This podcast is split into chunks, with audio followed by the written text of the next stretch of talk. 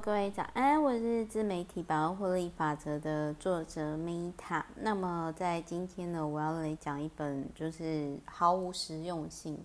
但是会对你的生活带来美感跟启发的，就是《大海的一天》。那基本上这类型的书，就是就我的定义啦，就是会像那一种嗯海洋界的朵朵小雨嘛，就是那种很浪漫。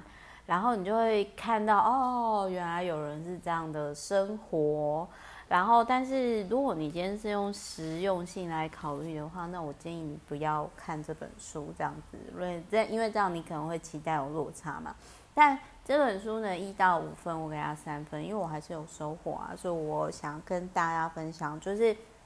我之前曾经有提过，我带员工旅游嘛。然后我们那个时候就是包月去妈祖北干，然后就是我还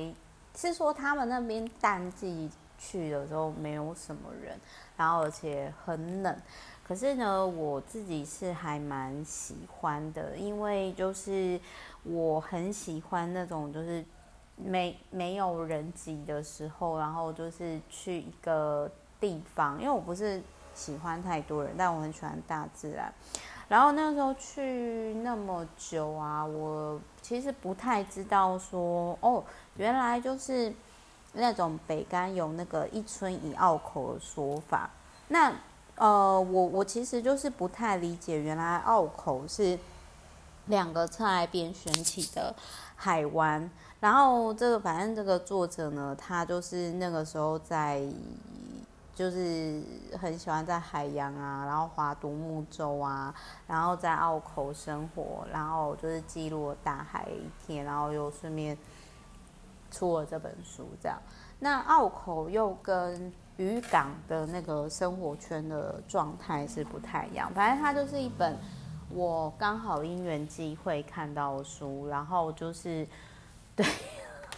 然后但是因为就是说，嗯。我我其实是蛮谢谢朋友送我这本书啦，然后因为我其实就是也很喜欢送别人书，所以就这样以书礼尚往来这样，然后就提供给大家参考。这是一本就是看完会增加你生活浪漫度，你至少知道澳口跟港口的不同，但对你的生活当中使用上有帮助吗？并没有。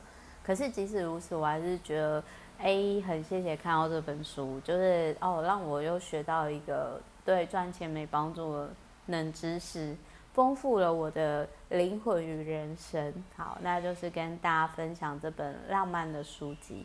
那如果你想要去